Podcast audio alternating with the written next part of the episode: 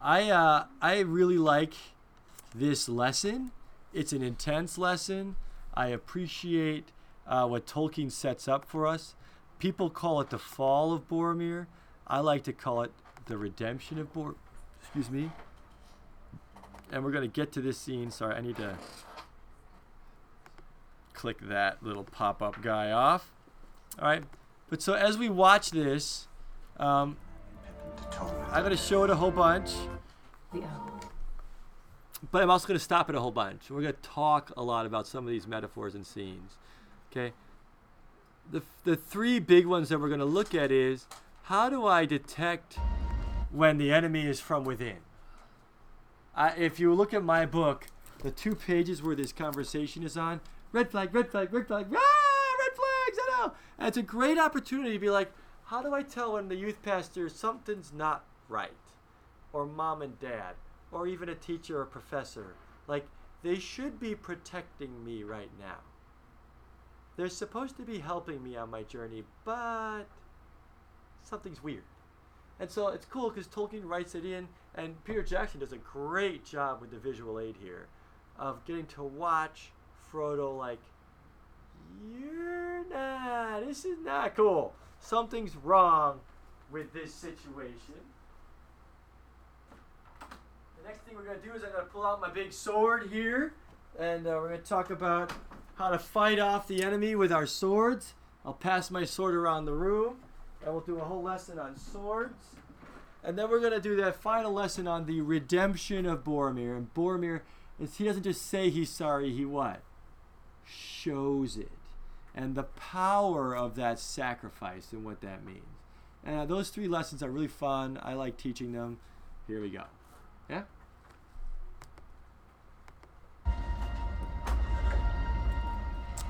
Boromir's struggling. Cross the lake at nightfall. Hide the boats and continue on foot. We approach Mordor from the north. Oh, yes? Just a simple matter of finding our way through Emin Muil. An impassable labyrinth of razor-sharp rocks. Razor-sharp And after rocks. That, it gets even better. It's festering, stinking marshland as far as the eye can see. That is our road. I suggest you take some rest and recover your strength, Master Dwarf. Recover my... We should leave now. No. Orcs patrol the eastern shore. We must wait for cover of darkness. It is not the eastern shore that worries me. The shadow under threat has been growing in my mind. Something draws near. I can feel it. I like that prophetic moment there, the discerning spirit that Legolas has. He could tell something's wrong. That's pretty cool. We gotta listen to that. Aragorn's a good leader here, where he could like, I, I hear ya, but you know, like something else is going on.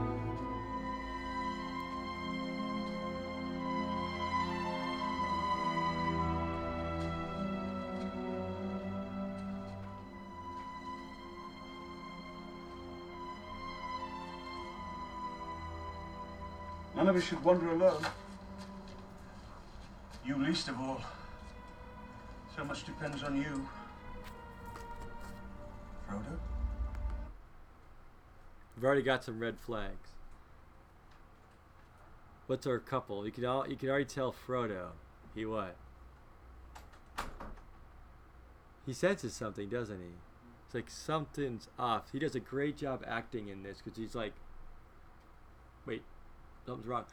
I, I would call that the Holy Spirit, right? If you could, you know, Pinocchio, call it your conscience. We have the Holy Spirit in us. And he might be like, hey, Matt, watch out for Boromir, which rarely do we get the audible voice of God. It's usually when God speaks, right? Quote unquote, speaks to us, it's spirit to spirit talk. It's a nudge, it's a hunch, it's a gut, right? That's why in the Bible it was called the bowels. Something's going on down here and you can sense it, right? And maybe in your head, but Frodo's like, this isn't head now. He says later, my heart senses something off here, right? So we got that. Boromir wants to have a conversation with Frodo. Why aren't they with the group? Red flag, right? Boromir wants to talk to him about the ring. Why can't we talk about this in front of Aragorn? Are, yes? Big red flag. Again, this is us. Tolkien's giving us a little hint on how do we detect this when the enemy's attacking from within, right? And you'll even see clearly here the enemy, you'll hear this all day today. The enemy's never a person. It's never a person. It might be what a person believes, or the lies that they've a- agreed with, or the spirit behind that. Never a person. Our battle's not against flesh and blood.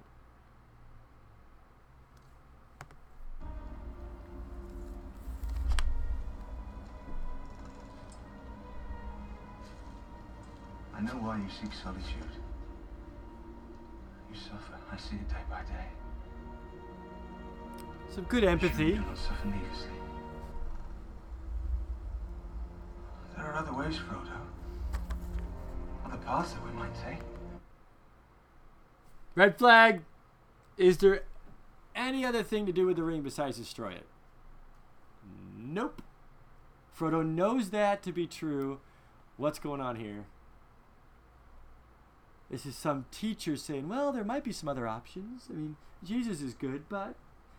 Or a pastor saying, yeah, but what about this? Or a parent or a friend. Well, all of a sudden you're like, sounds like a good idea, but actually, I know this to be true. So what you're saying isn't going to work. What you would say. Ah, sorry. Whoa, that was weird. It seemed like wisdom, but for the warning in my heart. Warning? Against what? We're all afraid, Frodo. But to let that fear drive us to destroy what hope we have.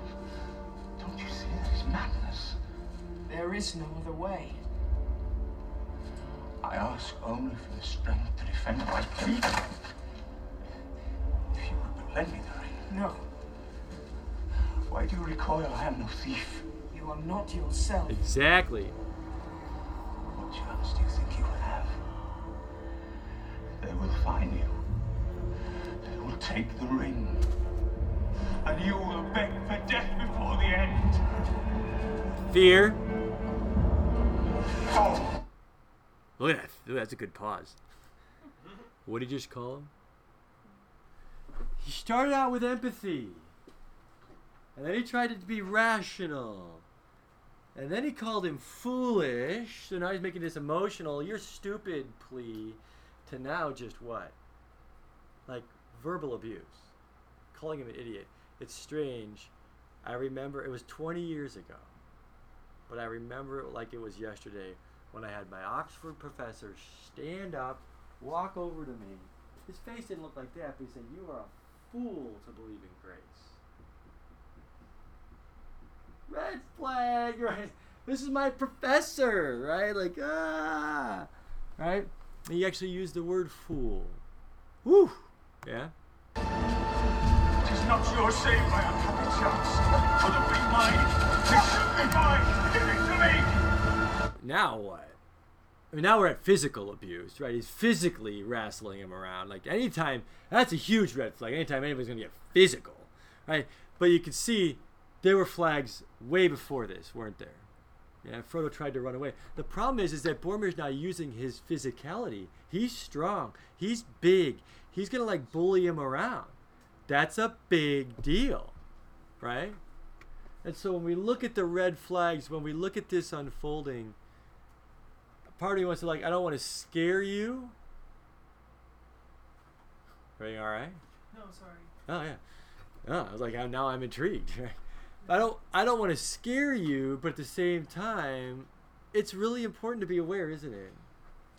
And look what happens. He puts Frodo in this horrible position. I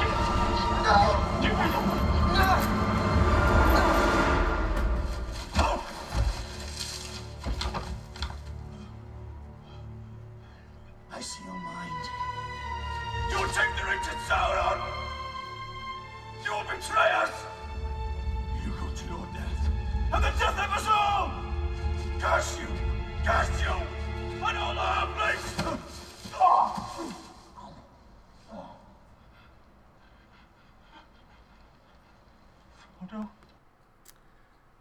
What does he realize? He totally screwed up. Like big time. See, let's let's look at this. What is motivating Boromir? There's, there's several layers here, but what's what's motivating him? He wants to do what? Help. This is what's so sad to me about this scene. Boromir wants to help. He wants to protect. Even like, even better, he wants to protect the king's people. Even better. But what's motivating him? Fear. It's all fear. Now, are we tracking there? Like maybe a little bit of love for the people, maybe care and concern for the people, maybe a little bit of glory because he's Boromir. But really, I would, if I had to put it on the scale, he's scared. He's afraid that if we don't use the ring, we're going to lose. Does that make sense? And if we don't have power, then Sauron's stronger. So we need to use the ring against Sauron, or we're gonna what? We're gonna lose. That is all fear. So now we have a misunderstanding motivated by fear, and he puts Frodo in a compromising position. Frodo has to decide: let Boromir take the ring, or put the ring on. Lose, lose. See what happened? When you and I can detect the fear, that will help us with our decisions. We never need to make decisions out of fear. Perfect love casts out of fear. There's no there's no fear in the kingdom of God.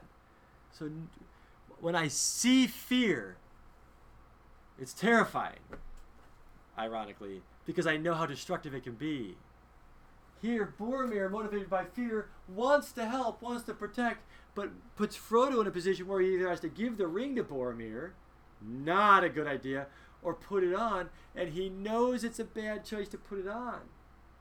Like it's either sin or sin. Shoot, that only happened because of Boromir, right? And when that happens, you and I have to just make the most out of our decisions, and oops, and I make a make a hard choice that's probably not a healthy choice, but it's for the saving of the, the journey, right? I gotta like take one for the team here. Really sad, really hard. I've watched this happen. Watch out for the Boromirs. The other thing is don't what? Don't be a Boromir, right? Don't be someone who puts other people in these types of positions, especially when you're on our side, right? Like he's on our side. He should be protecting. He thinks he is. He's misguided. He really screws up. It's hard. Thoughts, questions, comments on that? I think Tolkien lays it out really well for us because this is such a hard moment in the story. And I think when we really pause and reflect on it, it's fear and misunderstanding, misguided, but so destructive. I mean, Boromir in an hour here ends up dying. Shoot, right? The fellowship breaks up. All right, let's keep going. So that's that's our first lesson. Here's another lesson now. Frodo.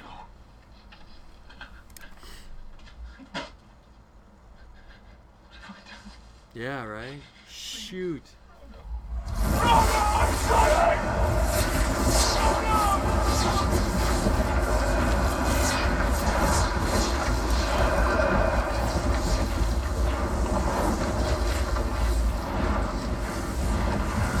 Cool graphics.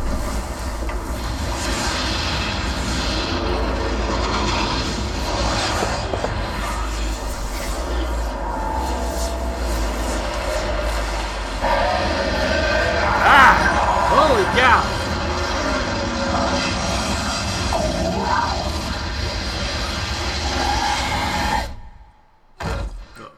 Cool. Good sound effects.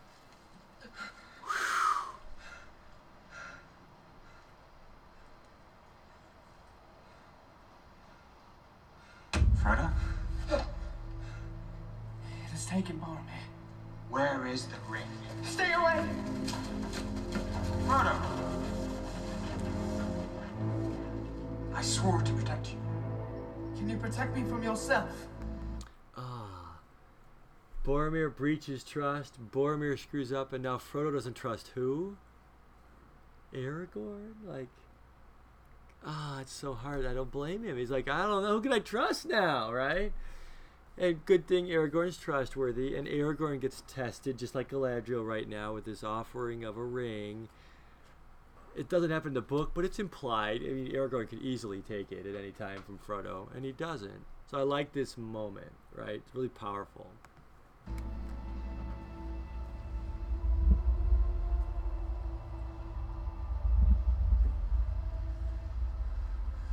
you destroy it?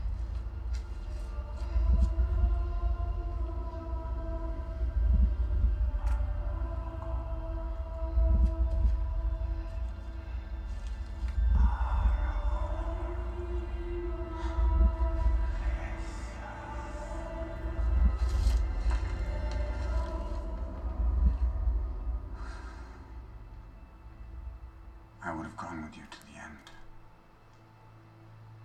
To the very fires of Mordor. I know. I know that's an amazing. The King of Middle Earth is kneeling and honoring Frodo. Some of us are going to miss this. It's worth a pause right now. Aragorn is saying, "You can go." Wh- What? What's the King of Middle Earth saying to this little hobbit who has one of the most important things to deal with right now? I what? I trust you. I mean, wouldn't it make sense rationally? Aragorn's big, strong fighter. He's the king. He grabs the ring. I'm gonna take care of this. Like, thanks, Frodo. Let me take care of this. This is crazy. Things are getting out of control. Let me grab it. Let me try to control this situation. Let me try to like wrap my brain around this, and it's better. It's safer with me. What does he do? Like, if we look at it objectively, he's trusting who with this most important thing? little hobbit? Yeah. Isn't that cool? I love that biblical connection because we got uh, one of my favorite verses. I referenced it in chapel. They're all like, "Did Jesus just fly away?" right? And like the, the angel comes up. So what are you guys looking at? Why are you staring at the sky? Right? And you're like, I, "He just flew away." like, don't worry, he'll come back on a big white horse in you know a couple thousand years or whatever. Um, Jesus is like, okay, go make disciples, go change the world. There you go. See ya. Bye. Woo! And he flies away. Like, what is Jesus telling these 12 disciples, these 120 people on the hill, or whoever was there? I what? You guys can do it. I trust you. You guys got this. Have fun. I'll give you my spirit and have a ball. Go for it. You want you want us to do this? Like, yep. And like the as weird as it sounds, if you were writing the story, the biblical story, wouldn't it make sense for God to step down on the planet and then like to stay? like he dies, comes back, like okay, so, all right, now, I already died, so I don't have to worry about that. You twelve go here, you go here. I'll hang out here. We'll set up headquarters, and we're gonna take over the world. You know, like we're gonna bring in my kingdom. That makes sense for Jesus to stick around, and could he have? Of course. He does what? He leaves. Because he trusts us to do it. He wants us to do it. He invites us to do it. That's cool. I love this moment because the Aragorn's like, yeah, you got it, Frodo. See ya. It's going to be hard, but I believe that you can do it. That's empowering, right? The king of Middle Earth is empowering this little hobbit saying, you can do this. That's awesome, right? I, I received that, right? It's a good word. Look after the others. Especially Sam. He will not understand. Go.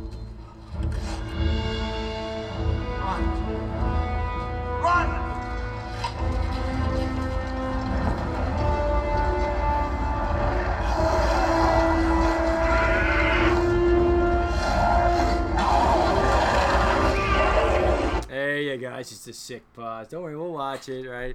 That's a great shot, right? Got the old sword in front of the eye, and this guy's ready to do business, isn't he? And so here's uh, lesson number two, if you want to number the lessons. But I got my sword right here. All right, and it's a replica of Excalibur. Kind of fun. I think Chris Brown has an actual Roman gladiator sword, which is kind of cool. Um, I got this sword from my dad the day I graduated from Wheaton Academy.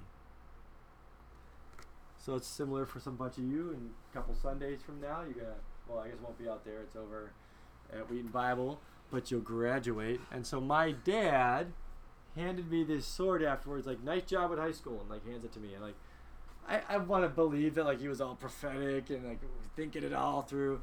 And maybe he was. I, I shout out to my dad. I think he was just like, uh, my son likes swords. I'll get him a sword. You know, like okay, which is great because here I am, 25 years later, doing what? Using it in this class to teach maybe one of the more powerful lessons of this whole semester, right? Because you've heard me say it. It's one thing to have a sword and another to what? Use it. But now's where we extend that metaphor. Most of you in this classroom have a Bible, right? So if we look at this picture, king, sword, Bible, like prince, princess, run with the metaphor. You've got your Bible, right? What do we do with our Bible? Fight off the enemy. And that's where we're going to go. Like, if we're going to watch this chop 'em up scene and watch the fight scene, we got to catch the metaphor.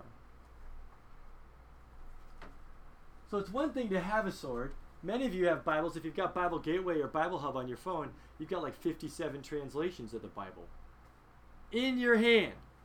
So it's one thing to have it, it's another to use it, right? Being able to use it. Here's the metaphor. It's another to what, though? Use it. Use it well. Why do some of you want to watch this scene?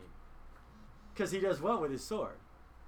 Kicks some butt. like I can't say it, but I can. But like, he rocks the house, right? Like, he goes crazy on these orcs, and you got Legolas with his bow. You got, you know, Gimli with the axe. And the reason why we like watching this is the choreography. The sword fighting is so good. Like that's the metaphor. Wheaton Academy students have swords. You've been equipped. You've got your sword. Some of you use it. What do we really want for you guys? We want you to use it well. We want you to use it like Aragorn and Bor. Like we want you to use it well. The, the rest of these movies, when you're watching one of these guys use a sword, I'm thinking Bible. Look at what he's doing with the Bible. So as you watch all these orcs come at him, if the sword is a Bible, what's an orc? You and I do not have orcs running down the hallway that we're going to chop up with the Bible today. What are we going to use the Bible to kill today? Thank you. right? There's a lot of that in our culture and society in the form of sin, uh, such as Cheating. cheating. There we go.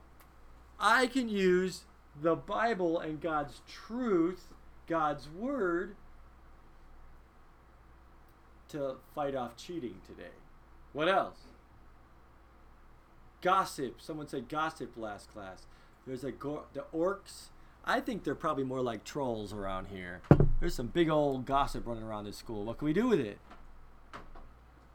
Kill it with truth. At the very least, what do orcs represent? If the Bible is truth, what do orcs represent? Wait, what words in the Bible? If the if the Bible, the sword is truth, what are we gonna kill with truth? Lies. Thank you. All right, we're gonna kill off lies. Some of us have we've partnered with lies of the enemy, and we got to use truth to kill them today. Kill the lies. Remember, it's never a person ever. Now, I'm not trying to be mean when I say this, but in the extremist Islamic training camp, or even for some extremists as Christians, we are trained to fight people. Not my class.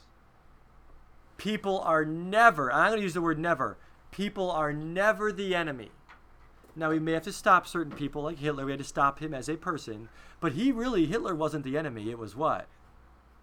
The lies he believed, his bad ideology, his bad theology, his bad philosophy. That's what needs to be killed because you clean that up and is Hitler an enemy anymore? No. Does that make sense? So, as Christians in my classroom, when I show you people wielding swords, they're killing orcs. Because an orc is a lie, or it's depression, or it's fear, or it's gossip, or it's cheating, or it's whatever from the enemy and how he's attacking us, and we do what with it? We kill it. The thing is, is a lot of us are carrying our Bibles around, and we're not able to fight those things off because we just carry our Bibles around, or we're not very good at it. So we're catching today's lesson. The reason why it's so powerful for me, and the honor and privilege I have to teach this, is my dad handed me this sword when I graduated Wheaton Academy, which would be like a week and a half for you guys, right?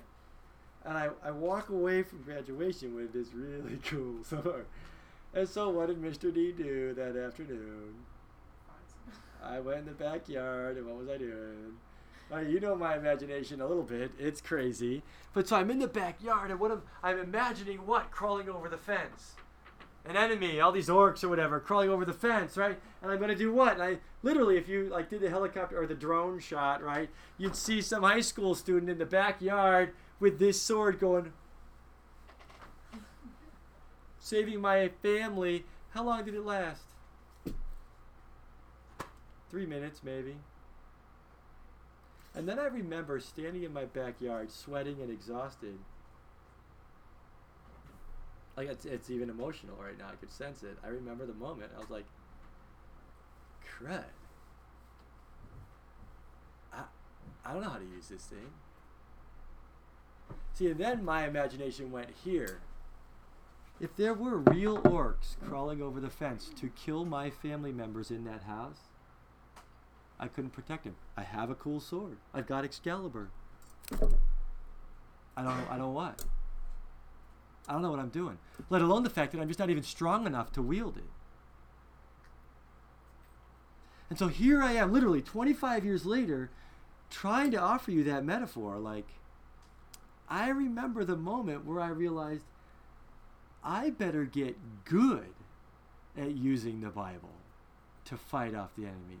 It's so strange. Like, what's my job? I'm now a Bible teacher trying to inspire students to not just have a Bible, to not just carry it around on your phone, and to not just use it, but to what? Use it well. Some of you are hearing for the first time actual, legitimate, healthy reason on why you're doing devotions. If you're doing them because you're obeying somebody who told you to, that's fine. Why should we do our devos? So we get to know the Bible. Why do we memorize scripture? So we can use it, right? And use it what? Use it well. That is good, healthy motivation. Obedience is fine. You've missed the point. And that'll only get you so far. You'll get tired of doing your devos if you're just doing it to obey. But if you're doing it to fight off orcs, to protect your family, and to protect your heart, and to guard your soul and your mind, that's a pretty good motivation. And if, if you're actually in a battle, no wonder you're going to find yourself in Scripture and on your knees and listening to the Holy Spirit every day. Because you what? You need to. Are we tracking there? So that's that's the lesson. I don't mind if you watch. Some of you don't want to watch all the chop up stuff, so you can kind of work on your notes or excuse yourself if you need to. But part of me now, as a Bible teacher, do you see why I would show it? Why would I show this right now? We're going to watch Aragorn do what with this sword? Kill about a hundred orcs. I- exactly. What do I want you to do today? Next year. Right? If Wheaton Academy were to have a mission statement, like Mr. D would write, right? Uh, I would put in there something about the fact that here we're trying to help you understand the journey you're on, get you going out of your hobbit hole on that quest, and then we'd be handing out swords to you. Like, I don't know if I ever make it really, really rich someday, I'll provide the money for Wheaton Academy grads to get a diploma and a sword, right? Right? Because I want us to realize like we've got to get out there and fight and engage with the enemy. So here we go. I'm going to pass this around the room because I want you to feel it. Maybe grab your Bible, put them in your hands. Now it's heavy, right? It's meant to be weighted like a broadsword. So make sure you got two hands on it. Well, we don't have to do it last class, so people in the front row. So if you're like, oh, cool, you know, you hit someone, right? Don't swing it around in here. If you really want to swing my sword around, come and see me next week after finals. I'll let you take my sword outside in the field, and you could like swing it around. Like that's fine. Just don't do it in class, okay? Like, I, I mean, if you look objectively, I'm handing a sword to teenagers in high school. That, that's crazy, but I'm crazy, so I'll do it, right? When you pass it off to someone, two hands. Everybody got it? It's not sharp on the side the tip is. I taped this on the top, so there you go. All right. All right, let's watch him kill some orc.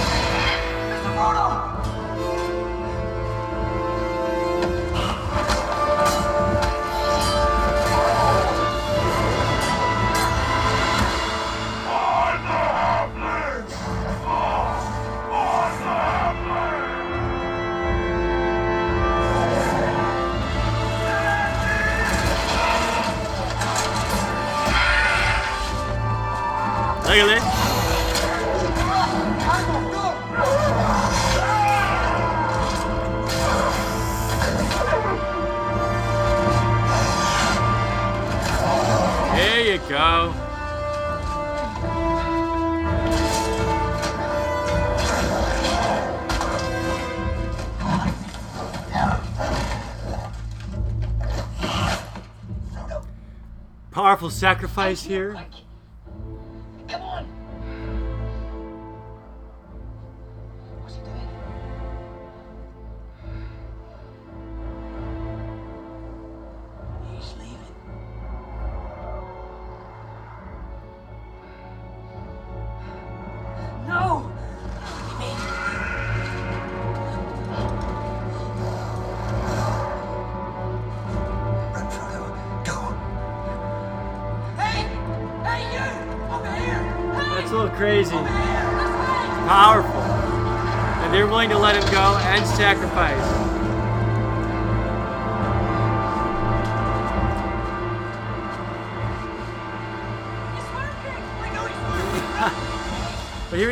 Fight scene.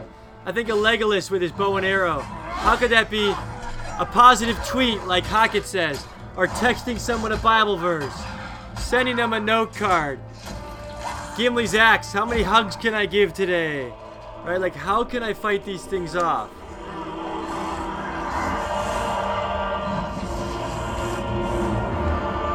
And there we go. Yeah, I'll show it. Great moment. And here's like the third lesson for class today.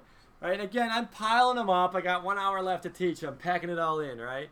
But I'm piling it up here. And when I look at this scene, Boromir could be off in the woods crying. I screwed up. I made a bad decision. You know, I ruined the whole quest. He could be whining and crying in the woods. I know a lot of people who do this. I've done it myself, right? What does Tolkien offer us, and what does Peter Jackson give us a fabulous image of? Boromir just doesn't say he's sorry. He what? He shows it.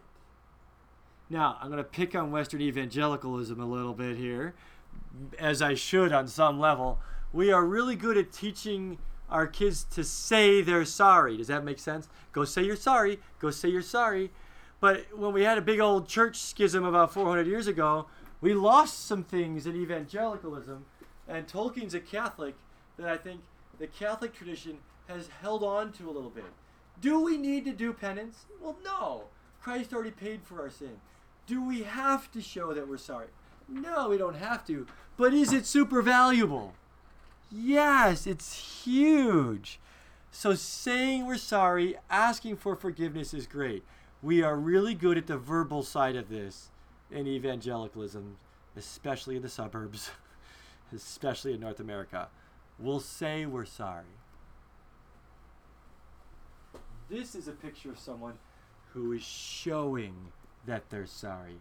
They're putting feet to their words. He's getting his sword out and he's going to go and fight in a battle. And that's his language. The actions are speaking way louder than any words can right now. And it's a great image. It's a powerful image. Now, let me extend it a little bit here. All right? Because what you're going to watch is you're going to watch Boromir come running in and he's going to do what? Fight and die for who? Merry and Pippin? What have they contributed to the journey thus far? Friendship, loyalty, and a bunch of screw ups, and almost getting killed several times, and kind of in the way. That's pretty good. Go with that thing. All right, yeah. Blonde warrior princess. There we go. Right? Yeah, Elizabeth. Yeah. Bentley to the breach. And I think it's interesting. Boromir, the best fighter, fighter in Middle Earth. You don't have to agree. He's better than Aragorn, though. Right? Like the best fighter in Middle Earth is gonna stop and fight for who? Merry and Pippin. Why? And actually, let's just look at it logically.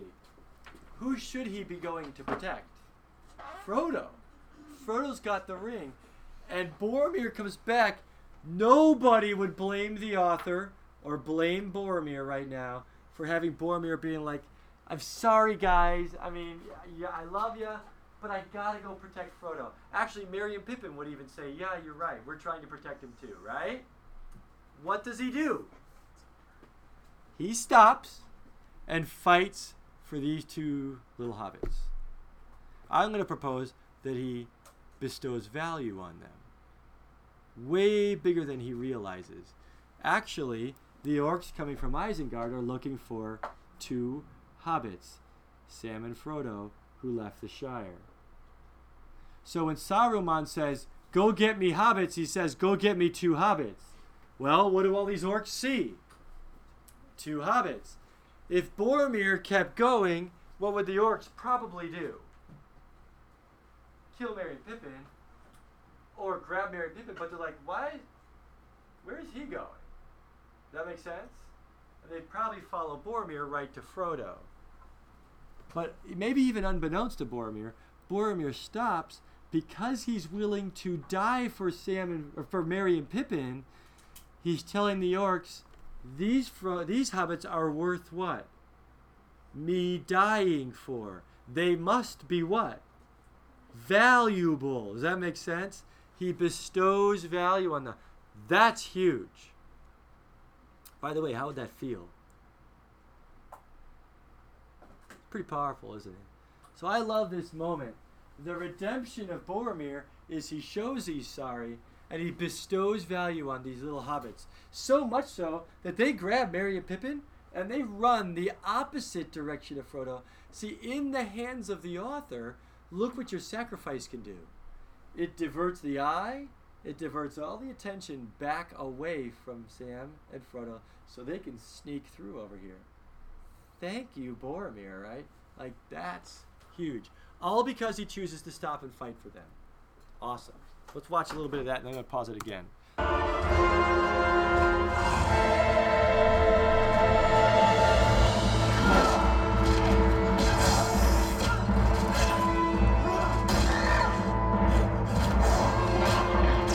You. Love, peace, verse, note card, little hug, encouraging word. How can we do that today, all day long? That's hard to do. Just enough tension.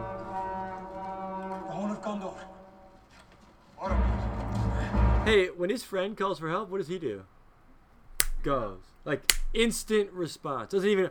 I wonder if I should help Boromir. I gotta fight. No. Friend calls for help. I go help. That's cool.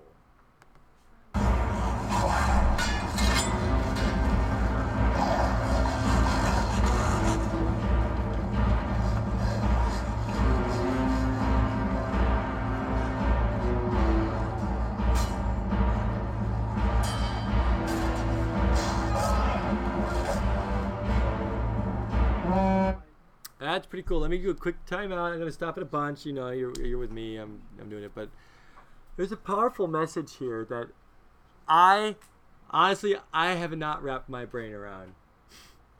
But I'm gonna teach it because I'm a teacher. Boromir is willing to protect these two little hobbits. We kind of went there, right? That he's bestowing this crazy value on these little hobbits. And I'm trying to have you like imagine it being Merry and Pippin watching this the best fighter fight for you. It changes their lives. If you actually look at the story, for the rest of the story, they're changed because of this powerful sacrifice, right? Boromir is going to be willing to die for them and actually does die for them. So let's pull it off the screen, right? All stories do what? Point to the story we're in, the true story. So let's do it. About 12 years ago, I forget when Columbine was, this became a very real metaphor for me with my students. I've got a one and a half year old. She's awesome, little Livy. I got my twins. We're setting up their birthday for next month. They're going to be seven. They're amazing. Amazing. I love them. I got my gorgeous, intelligent, brilliant, amazing wife. I got a whole career, a whole life ahead of me. But once shooters started coming into schools, what did I have to prepare myself for? Would I do it? I got my little sword here, got a little dagger over there, got a few things hidden around the room. I got a brick right there, you know, like. But could it happen even today? We just prepared our drill the other day, right? Could it happen where someone knocks on the door and they come into this classroom and they're gonna hurt you guys, kill you guys? I have to make a choice, right? What would it feel like, ladies? Guy comes in, he's gonna shoot you, and I'm like, no. Now keep in mind, like I have my whole family, my whole career, and Mr. D tackles this guy. I get shot, but I take him out, take him down, and I die today. I die today for you. That's a lot to carry, but how are we doing? Look, actually, not just you. For who? I. It, now try to go there, Mr. D, a week and a half before you graduate, dies for you, so that you can what? Keep going on your journey. Now that sounds theoretical. I've actually had to think this through and decide whether or not I would do that. I really have. Uh, I'm standing here saying I, I think I will. Like I'm planning on it. I'm planning on doing it because I love you guys, and it's worth it, and it's powerful, and the Bible talks about that kind of sacrifice. So I'd like to think I would do it. How would it feel? Horribly sad. I get that, but how would it feel? What would I be doing for you guys? I'm saying you're that valuable. You're that important. I want you to have your life. I want you to keep going. I want you to change the world. I would die. I would sacrifice my life so you could have yours. How are you doing, Marcus? I do that for Marcus, right? Yeah. Would it at least pause you to cons- cause you to pause and consider and think? Yeah. Might might it change your life for some of you to consider what I did for you? Yes. Now, that sounds arrogant and egotistical for me to put you guys in that situation. Kind of is on some level, but it's also a powerful metaphor, right? Here's the thing. If, ready? Make sure you're tracking. If that was meaningful for you to have some Bible teacher die for you, right? If that was meaningful for you, don't miss this then. Who died for you? Yeah, you, you want to say Jesus. No, no, no. You got God. God died for you. so you can go on your journey without fear of sin, without even fear of death. Now, I was touched because I saw it in some of your eyes the horror of me dying for you and the value that would bestow on you. I'm touched. Like, thanks. I'm not God. Like, if it had any meaning that Mr. D would die for you, you guys, God died for us. It's like it's even it's incomprehensible, is it? Can we even does it even make sense? Like, can we get that? No. But if we try to approach that truth, that it actually happened, and if you want to be like, well, yeah, he came back to life. Well, yeah, but but he died. He died for us. God, how valuable are you? Does that bestow any value on us? If you felt valuable because this teacher would die for you, how valuable could you allow yourself to feel right now that God would die for you? It's crazy. I'm going to stop saying it because I don't know how else to explain it. But it's crazy, isn't it? When I watch this scene and I watch Boromir die for these hobbits, I'm like, that's cool. Oh my gosh. I would hate to be Merry right now because it's so overwhelming. Oh my gosh. That's exactly what Jesus did, except even bigger. Oh my gosh. Like, I don't understand it, but that's the whole core lesson of Christianity. ah, at the very least, I would pause and consider. But does that have the potential to change the rest of my life? Yeah, right? Go team. All right. Thank you, Bor. Like at that point, like Boromir is a tragic story. At the same time, this sacrifice is one of the besides Gandalf's one of the most powerful sacrifices in the whole story, right?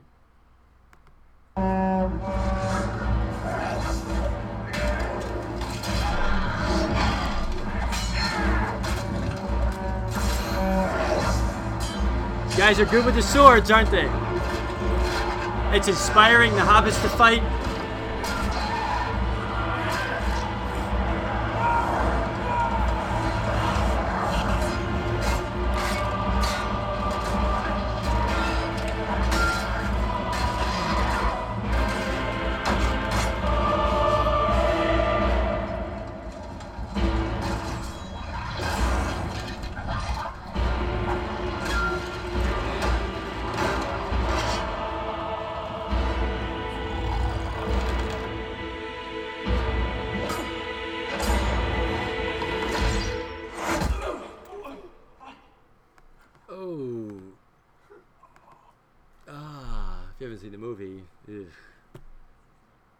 And now this takes a little spin because is Boromir Jesus?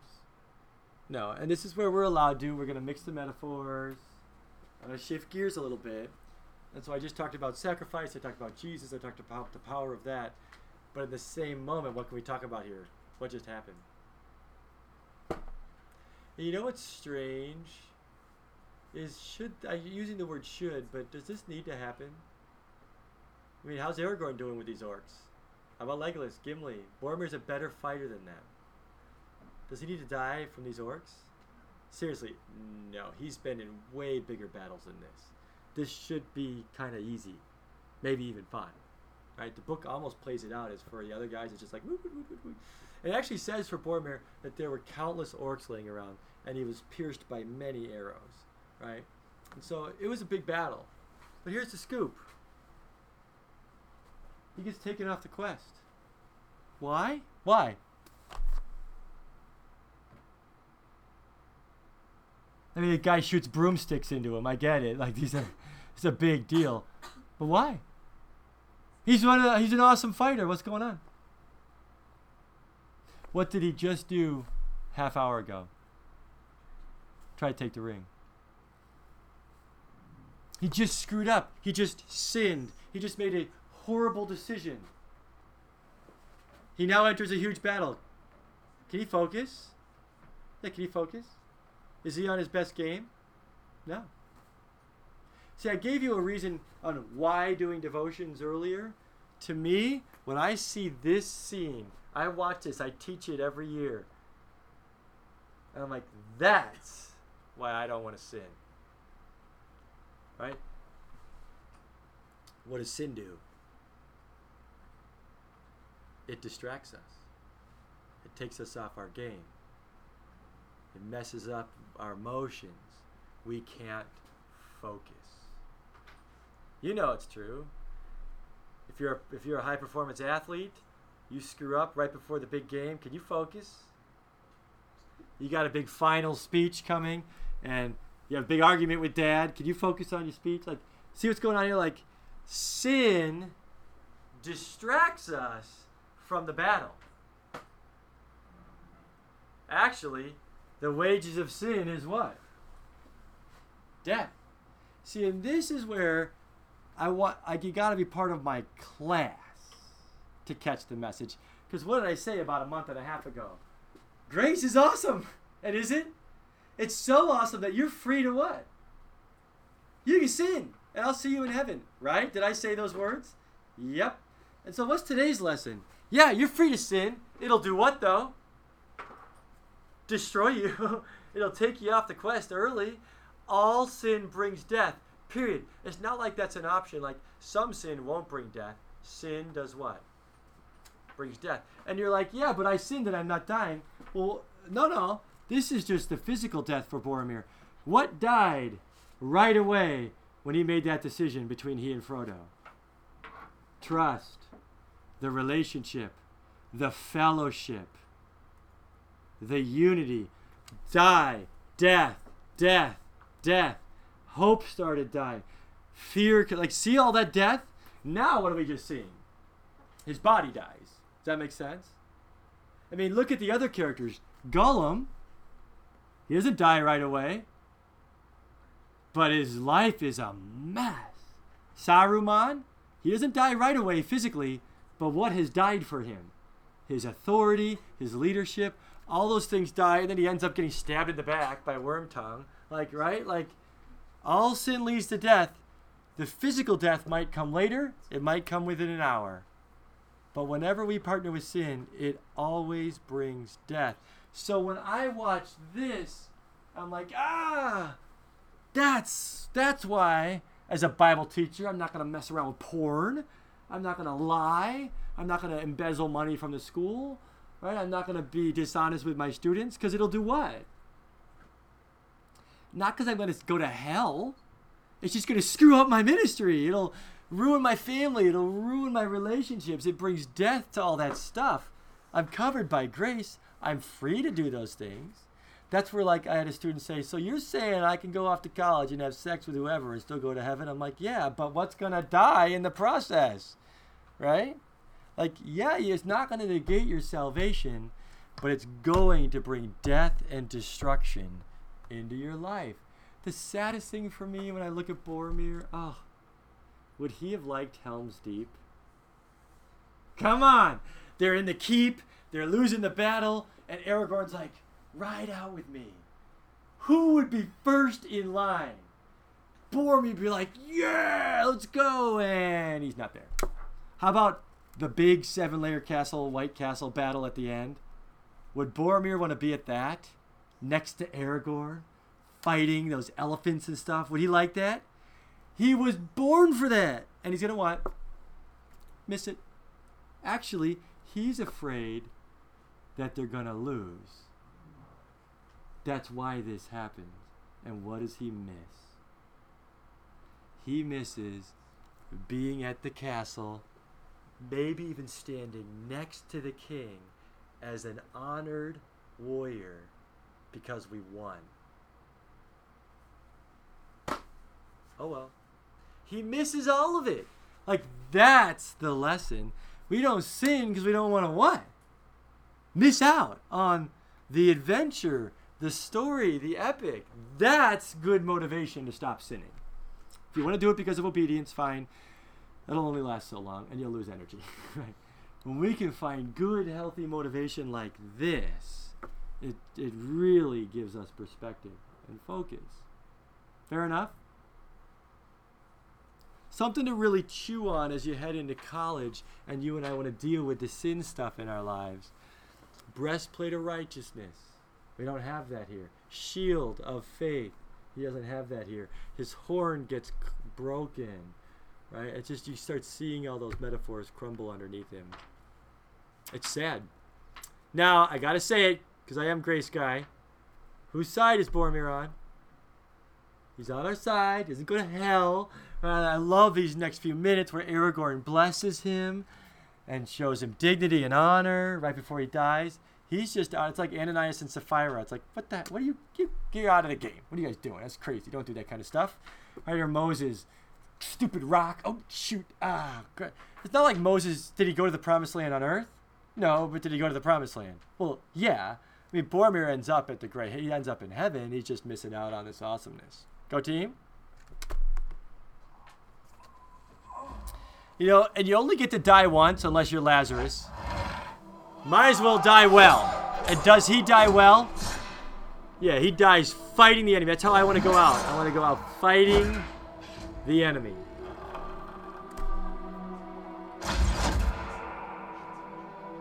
But it's super sad. Like, I see this, I'm like, I know people who've let sin take over their lives. but for the grace of God, this would be me.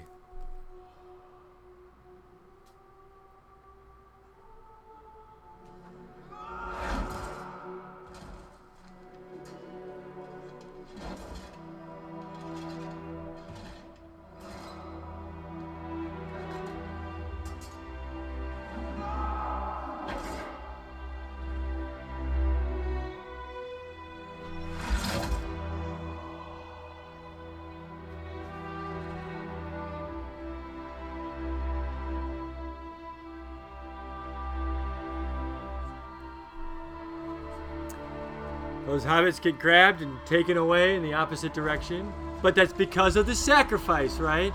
So, in the hands of the author, Tolkien uses this to help Frodo, which is really cool.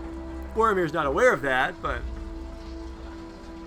still powerful. You never know what your sacrifice will do in the story. It's always worth it.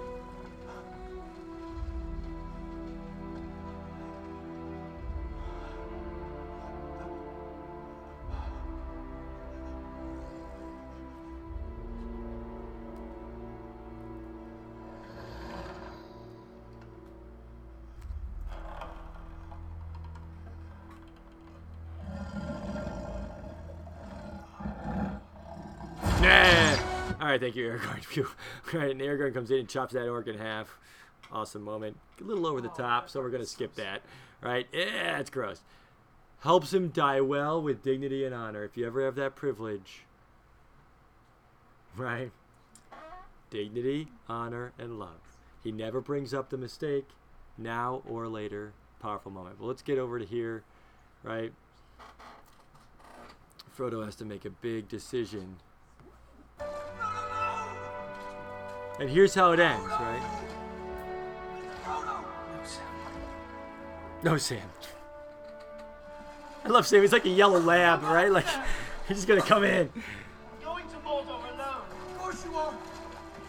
And I'm coming with you. I love that. I mean, that's worth that's worth ending our day on that quote. The loyalty of Sam. Frodo and Sam head out together. It's a powerful moment. The bell's gonna ring on this scene. But thank you guys for a great semester. I'll see you Monday. Okay. All right. Don't swim. You can't swim. He does, he's just like whatever. You're not going alone. That's so awesome. Rugus pointed out the two hands on that picture, kind of like the two hands in here, kind of cool. I was like, ooh, hashtag Rugus, you're awesome. Melodramatic, but still pretty powerful.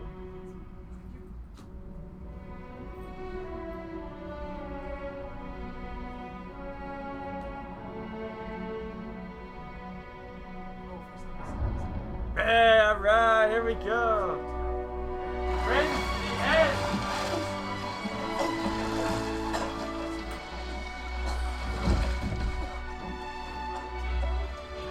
All right. Bless you guys. We'll see you on Monday, okay? I promise, Mr. Brom. I promise. I thought you leave him somewhere, Scumchy. And I don't mean to. I don't mean to. No, no. No, no, no, no, no. I know, I know. It's not that yours. Yes. Thanks for everything. Oh. Wait, D? See you guys. Sam,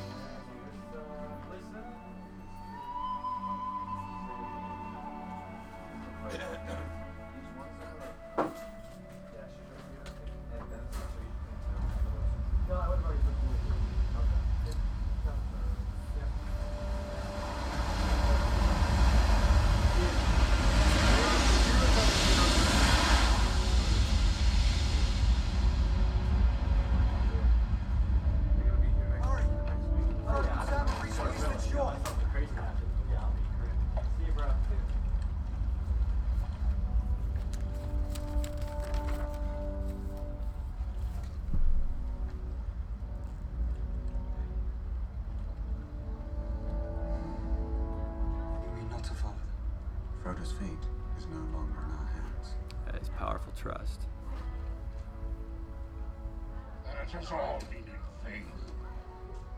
The Fellowship has failed.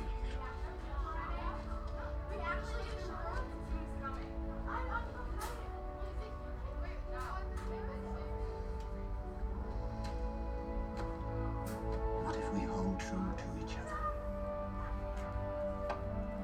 We will not abandon Merry and Pippin to torment and death. Not while we have strength. That's awesome. be spared behind. Travel light. Us hunt orc.